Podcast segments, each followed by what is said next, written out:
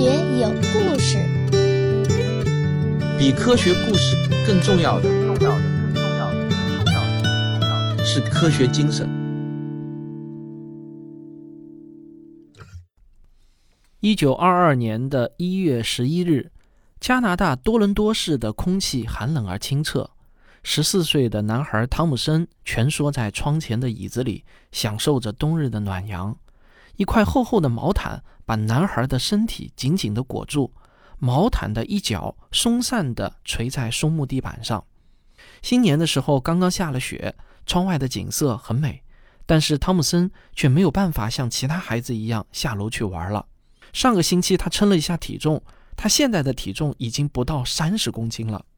现在啊，他大部分的时间都在睡觉，精神最好的时候也就是坐在窗前看看风景。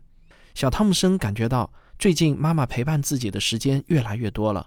他敏锐地觉察到自己可能快要死了。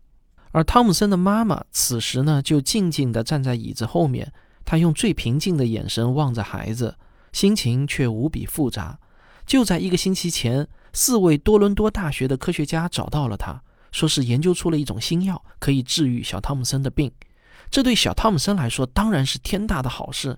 但是啊，让他感到纠结的是，这种药还从来没有在任何人身上试过。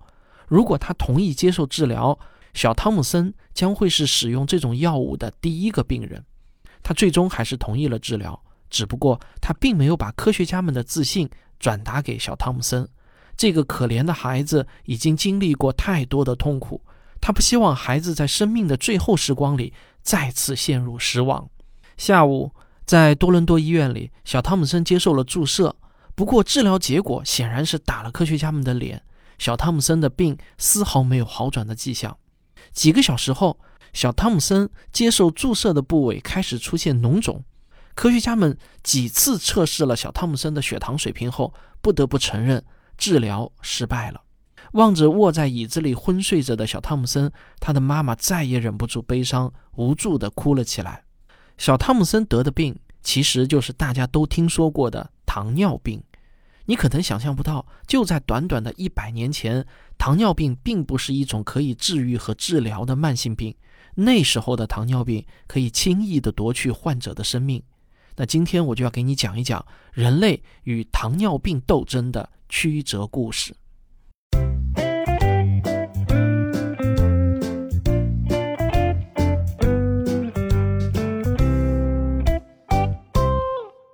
糖尿病的患病率极高，大约每十一个人中就有一个人是糖尿病患者。患上了糖尿病的病人会表现出容易口渴、饮食量增大，但身体却逐渐消瘦的反常现象。因为症状非常特殊，在很早以前，古人就能准确地识别出糖尿病了。在一处距今三千五百多年前的古埃及贵族墓葬群中，考古学家就辨认出了法老王亚赫摩斯一世的身份。在他的墓葬旁边，人们发现了一本迄今为止最古老的医书。在破译了上面记载的文字之后啊，考古学家们惊讶地发现，其中竟然记载了一种名叫多尿的疾病。患者的病症之一就是饮水量与尿量都非常多。这是有据可查的最古老的糖尿病医学记录。我国对于糖尿病的记载虽然不如埃及那么早，但理解却更加透彻。在两千多年前的《黄帝内经》里就有关于消渴症的记载，光是这个病名就把糖尿病患者消瘦和口渴这两个特征描述得非常清晰。到了唐朝初年，著名医家曾立言在他的著作《古今录验方》中就留下了糖尿病患者尿液很甜的记录。但是呢，受当时的条件所限，古代的医学家们最终还是止步在对糖尿病的诊断和描述上。如果不从生理学角度理解糖尿病的病因，那就没有办法为患者提供有效的治疗。直到十九世纪末的几个意外发现，这才拉开了人类与糖尿病斗争的大幕。第一个意外发现来自于一种名叫山羊豆的牧草。美国的牧民们发现啊。给羊喂食山羊豆可以明显提高山羊的产奶量，但是如果吃多了，山羊就会出现低血糖，甚至是死亡的现象。能够引发低血糖，这不就是治疗糖尿病的良药吗？这立即就引起了科学家们的关注。进一步研究就发现，引起降糖作用的是山羊豆中的瓜类化合物山羊豆碱。不过，山羊豆碱的毒性太大，距离临床应用还有不小的距离。但是啊，这给了科学家们一个研究方向，那就是只要找到一种安全的瓜类化合物，就有可能治疗糖尿病。另外一个意外发现来自于德国生理学家奥斯卡·明可夫斯基。他对实验动物进行解剖的时候，就注意到位于胃和小肠之间的胰腺有一根细细的导管连接在小肠上。按照当时的普遍认知，胰腺提供了某种消化功能，但是某种消化功能这种含糊的定义惹怒了严谨的明可夫斯基。他认为有必要彻底弄清楚胰腺的具体功能。明可夫斯基的想法是啊，找一条狗，直接把它的胰腺摘除，看看会发生什么事情。这样的想法是相当大胆的，因为当时的主流观点认为，每一个主要的器官功能都是不可替代的。如果切除了狗的胰腺，那狗就一定活不下来了。但是明可夫斯基可不这么想。如果人们并不清楚胰腺的功能，又凭什么说切除胰腺的狗一定就会死呢？于是他极力说服了他的老搭档梅林来帮助他做这个手术。果然啊，手术非常的成功，摘除了胰腺的狗不仅没有死，似乎还表现出更好的食欲来。明可夫斯基和梅林一起观察了好几天，竟然没有发现摘除胰腺的狗有什么异常。但是就在他们感到迷惑的时候啊，实验助手却抱怨说，本来训练的很好的小狗呢，现在总是到处撒尿，而且它的尿啊还特别的爱招苍蝇。这个不经意的抱怨一下子就启发了梅林。他猜想会不会摘除胰腺，让狗的尿液成分发生了变化呢？他们马上测量了小狗的尿液成分，发现里面的糖分明显高于健康的狗。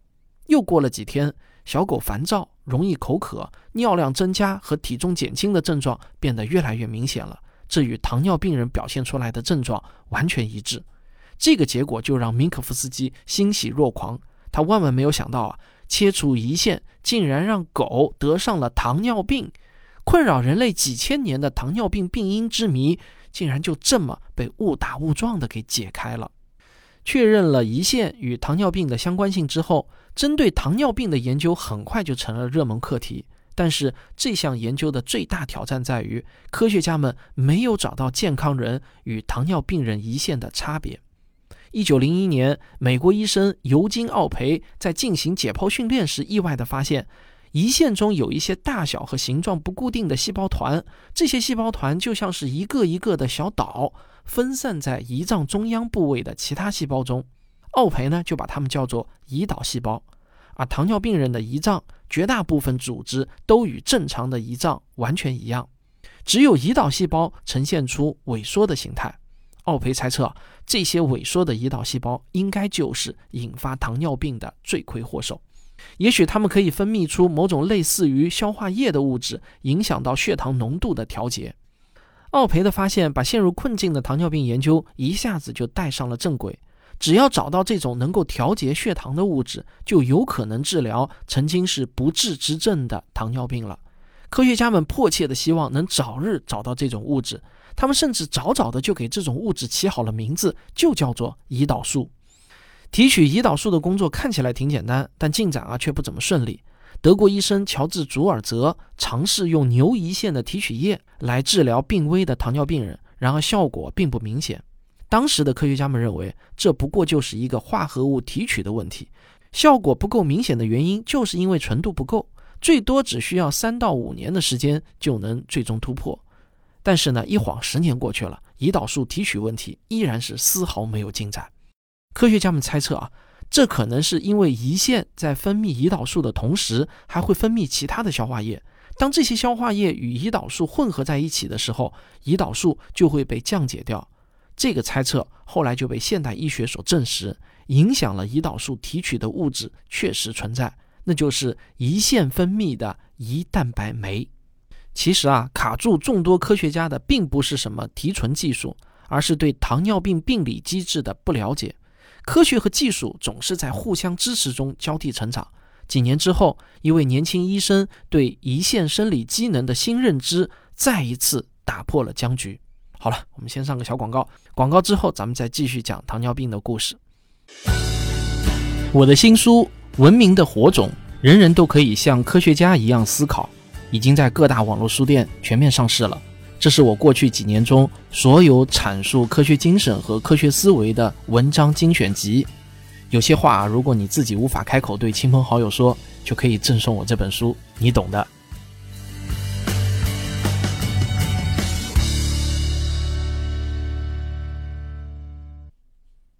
一九二零年十月三十日晚上。天气晴朗，皓月当空。兼职教师弗雷德里克·班廷留在自己的小诊所里，没有回家。他要连夜为自己的课程准备一份关于糖尿病的讲义。在准备讲义的过程中，一份有趣的病例报告吸引了他：一位病人的胰腺导管被结石给堵塞了，这就导致分泌消化酶的胰腺泡细胞萎缩。但是，胰腺中负责调节血糖的胰岛细胞却安然无恙。这个案例就让班廷灵光一现，他想啊，如果模仿病例中的状况，把狗的胰腺导管用手术结扎，等分泌消化酶的胰腺泡细胞萎缩之后，再提取胰岛素，是不是就能成功了呢？想到这里呢，说干就干。班廷想到这一点啊，连讲义也没有心思写了，他辞掉了兼职教师的工作，关闭了赖以生存的小诊所，以破釜沉舟的姿态回到了母校多伦多大学。他希望糖尿病权威麦克劳德教授能够支持他的研究。班廷兴奋地跟麦克劳德教授说：“啊，我想到了一种提纯胰岛素的方法，您能不能给我几条狗和一个实验室？我一定能够做出成绩来。”哪知道啊，麦克劳德教授丝毫没有被班廷的激情所打动，相反，他觉得班廷的想法太过疯狂了，不如趁早放弃的好。与默默无闻的班廷不同，麦克劳德教授是一位名声显赫的糖尿病专家。他了解这个行业里的同行们所经历过的那些种种失败，早就不会再为一个想法而激动不已了。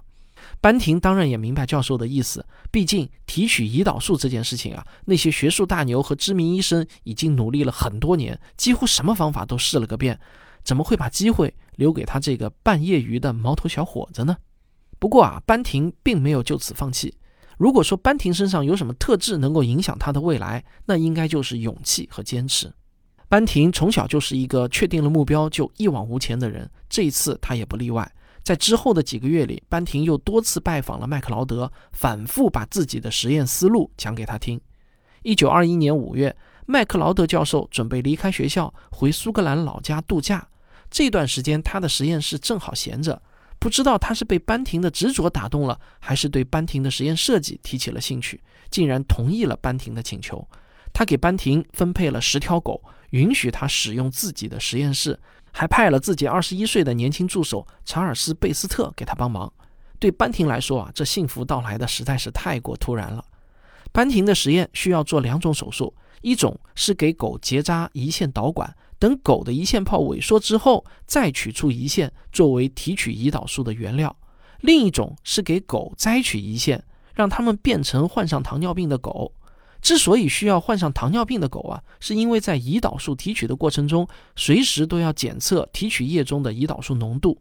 当时唯一的办法呢，就是直接在糖尿病狗身上做实验，根据提取液的治疗水平来判断提纯的效果。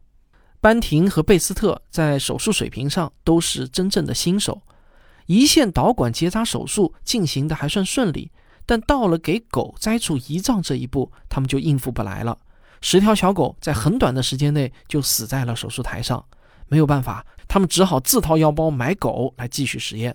在牺牲了九十一条小狗之后，这俩人啊，终于在第九十二号实验狗身上观察到了明显的降糖效果。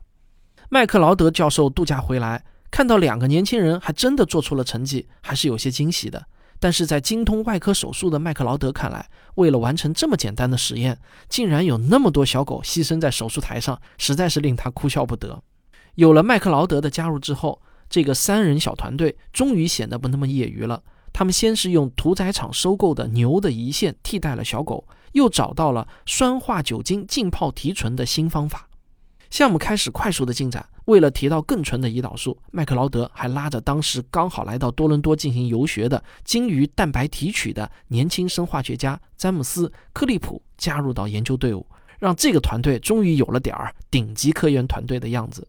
一九二二年一月，这个四人团队在进行了无数次成功的动物实验之后，终于迎来了真正的挑战。麦克劳德教授联系到了一位只有十四岁的重度糖尿病患者莱昂纳多·汤姆森。一月十一号这一天，汤姆森将成为提纯胰岛素的第一位临床患者。这正是我们节目开头讲述的故事。在第一次注射之后，小男孩汤姆森的病情并没有明显好转，相反。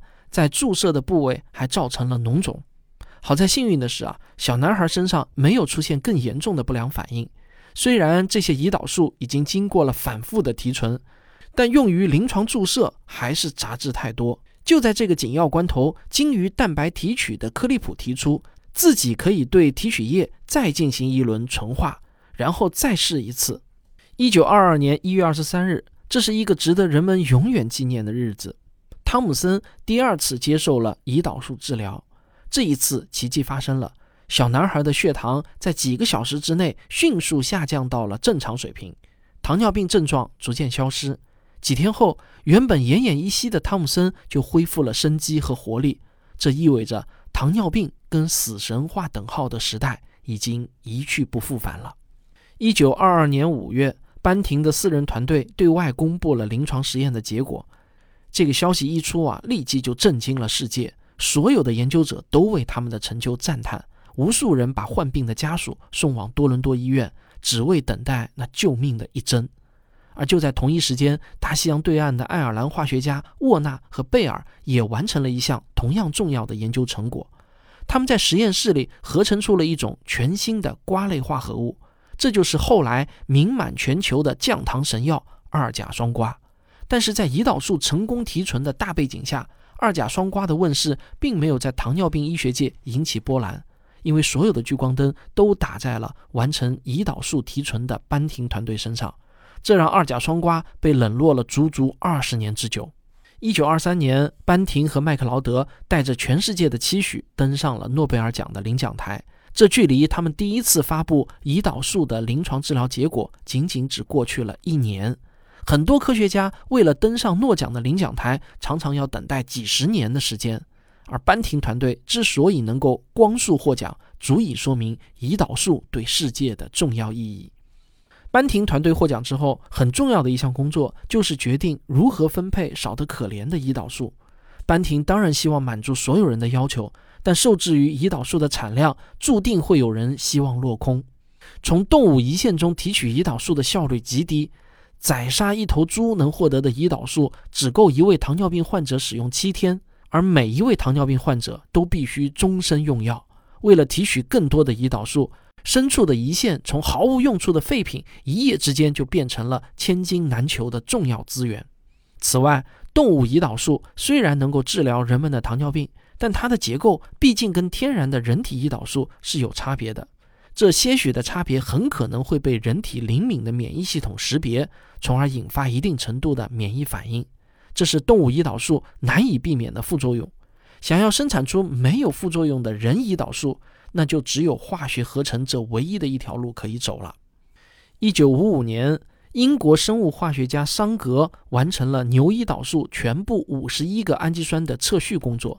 你可能会问啊，为什么桑格测定的是牛胰岛素而不是人胰岛素的氨基酸序列呢？说来答案也很简单，这仅仅是因为牛胰岛素更容易取到，不会影响研究的进度而已。不过这不碍事，桑格最大的贡献是完善了胰岛素蛋白测序的方法。有了他的工作，进一步完成人胰岛素的氨基酸测序就变得容易多了。桑格的成就也就帮他赢得了1958年的诺贝尔化学奖。就在桑格获得诺奖的同一年，我国中科院上海生化所牵头的人工合成牛胰岛素的项目启动了。经过七年的艰苦努力，一九六五年，我国科学家终于率先完成了牛胰岛素的人工合成，这也是世界上首次完成蛋白质的人工合成。我国科学家选择合成牛胰岛素的原因与桑格如出一辙，这仅仅是因为啊，当年只有牛胰岛素的氨基酸序列是已知的而已。牛胰岛素的人工合成确定无疑地证明了人类可以在实验室里制造出任何一种天然的蛋白质。从生命科学的角度来看，这无疑是一次具有里程碑性质的创举。然而，我国科学家当时并不知道的是啊，从糖尿病治疗的视角来看，这并不是一条正确的科研路线。在实验室环境中，想要把一个新的氨基酸连接到已有的氨基酸序列上面，其成功概率只有几千分之一。而胰岛素是一种含有五十一个氨基酸的蛋白质，让每一个氨基酸都正确的连接，合成效率就会变得极其低下。想让这样低效的技术从实验室走进工厂，那几乎就是不可能完成的任务。认识到化学合成的局限性之后，科学家们就开始尝试在大自然中寻找答案。既然胰岛素本身就是在胰岛细胞中合成的，那么，能不能让细菌代替胰岛细胞去大量合成胰岛素呢？答案是肯定的，能。一九七二年，两位年轻的生物学家，斯坦福大学的斯丹利·科恩和加州大学旧金山分校的赫伯特·波伊尔，在一次学术会议的晚餐上碰撞出了火花。他们意识到，利用广泛存在于细菌体内的限制性内切酶，有可能剪切出人们事先设计好的 DNA 序列。当这个细菌分裂的时候，它就能生产出我们想要的蛋白质产品了。这个利用细菌来生产蛋白质的过程就是基因工程。一九七六年，嗅觉敏锐的硅谷投资人罗伯特·斯旺森在意识到了基因工程的诱人前景后，找到了波伊尔。他们在见面之后一拍即合，两人呢是双双辞职，共同创立了大名鼎鼎的基因泰克生物技术公司。短短的两年之后。基因泰克公司就宣布了人胰岛素量产的消息，世界上第一个基因工程药物就这么诞生了。在基因工程解决了人胰岛素批量生产的问题之后，人胰岛素慢慢的降到了平民价格，糖尿病也逐渐成为了一种可以控制的慢性病。听到这里啊，你可能会认为，在对抗糖尿病的战役中，人类已经牢牢锁定了胜局，接下来只要对胰岛素进行一点点小改善也就够了。老实说啊，当时的科学家们也真的就是这么想的。胰岛素的光芒实在是太过耀眼，他们见过太多像小男孩汤姆森那样骨瘦如柴、奄奄一息的病人，在注射胰岛素后很快就变得活蹦乱跳起来。人类有史以来真没有哪种药物可以达到胰岛素这样的神奇效果。胰岛素的神奇让医生们有意无意地忽视了一个重要的细节，这个细节就是有些患者在注射胰岛素之后。效果立竿见影，而这些患者以年轻的小孩为主。但是有些患者呢，在注射胰岛素之后，效果并不明显。这些患者呢，往往以大腹便便的中年人为主。其实，早在一千五百多年前的古印度，医生就已经观察到儿童型和肥胖型这两类糖尿病的不同之处。医生们当然不是看不到这些差别，只不过啊，在不清楚致病机理的情况下。用胰岛素来治疗糖尿病显然是最佳的选择。一九三六年一月，英国医生哈洛德·西姆沃斯发表了一项关于糖尿病分类的研究，这才让人们了解到那些看似症状一样的糖尿病背后的致病机理是不同的。小男孩汤姆森患上的其实呢是一种自身免疫疾病，病因是免疫系统误杀了生产胰岛素的胰岛贝塔细胞。这些患者的身体不能制造胰岛素，他们面临的是胰岛素的绝对不足。所以啊，长期的胰岛素注射对这类患者就非常有效。我们把这类糖尿病称之为一型糖尿病。一型糖尿病的患者只占糖尿病患者总数的百分之十。而另外一类糖尿病是一种代谢疾病，肥胖、不健康的饮食、缺乏运动等原因让身体对胰岛素失去了响应。这些患者的胰腺并没有发生病变，只是胰岛素的血糖调控能力下降了而已。这种患者单靠注射胰岛素效果就不明显了。我们把这类患者称之为二型糖尿病。应对占糖尿病患者总数百分之九十的二型糖尿病，我们还需要一种特殊的降糖药才行。一九四九年，菲律宾医生加西亚在他撰写的病例中指出。二甲双胍能够有效降低患者血糖，并且没有引起不良反应。随后，法国糖尿病学家在加西亚的基础上重新评估了过去几十年对瓜类化合物的降糖研究，再一次肯定了二甲双胍的价值。但是，二甲双胍依然是不温不火，直到1957年才在法国首次获批上市。1997年，英国的科学家公布了一项针对二甲双胍。且时间跨度二十年的大样本研究，这些符合循证医学的数据具有强大的说服力，这才让与胰岛素同时代诞生的二甲双胍恢复了应有的江湖地位。自从人类拥有了胰岛素和二甲双胍等神器，大部分糖尿病人只要按规定服用药物，采取积极的生活方式，就能够跟正常人一样健康的生活。不过，我们不得不承认，糖尿病对于人类而言，依然还是一种虽然可以控制，但却无法治愈的疾病。长期的慢性糖尿病依然会给病人带来很多痛苦，除了饮食方面的控制，还有各种糖尿病并发症的风险。在科学家的面前，还摆着一个非常宏伟的目标，那就是彻底根治糖尿病。虽然我们现在还不知道彻底治愈糖尿病的那一天何时会到来，但我们有理由相信。随着科技的进步，这一天一定不会太远。好了，这就是本期的科学有故事，咱们下期再见。科学声音。本期节目的文稿呢，是由科学声音第四期训练营的学员刘永清同学撰稿的。为了这篇稿件啊，他付出了极大的努力，因为这是他写的第六稿了。之前的投稿呢，都被我一遍一遍的退稿。然后呢，他就一遍一遍的按照我的退稿意见来修订，直到最终被我接受。我想说呢，我绝没有因为被他的精神感动，然后降低了稿件的录用标准，不是这样的。如果说达不到我自己设定的播出标准，哪怕修改再多遍，我也不会降低标准的。我自己的体会是这样啊，就写作这门手艺呢，认认真真反复打磨一篇文稿，要比随便写十篇文稿收获更大。上周五呢，知识写作训练营的大课班也顺利的结束了。我也是成功的交付完了三十二节写作课，没有一个人中途退学退费，这让我感到很高兴。我终于可以把这笔学费在财务账上从负债正式转为收入了。这样一来呢，我就到年底之前可以把更多的精力投入到《寻觅自然》第二季的制作上。那我们马上也就会发布《寻觅自然》第二季的第一支宣传片，我等您来点评。好，这就是本期的节目，我们下期再见。